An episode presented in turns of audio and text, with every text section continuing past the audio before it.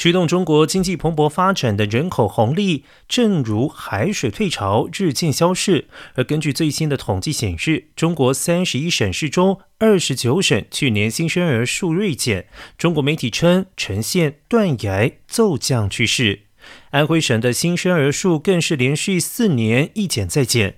目前出生人口最多的十省份分别为广东、河南、山东、四川、河北、安徽、广西、江苏、湖南，还有贵州。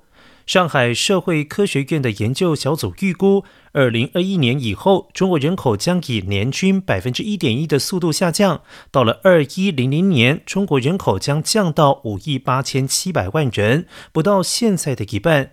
如此将对中国经济产生严峻的影响。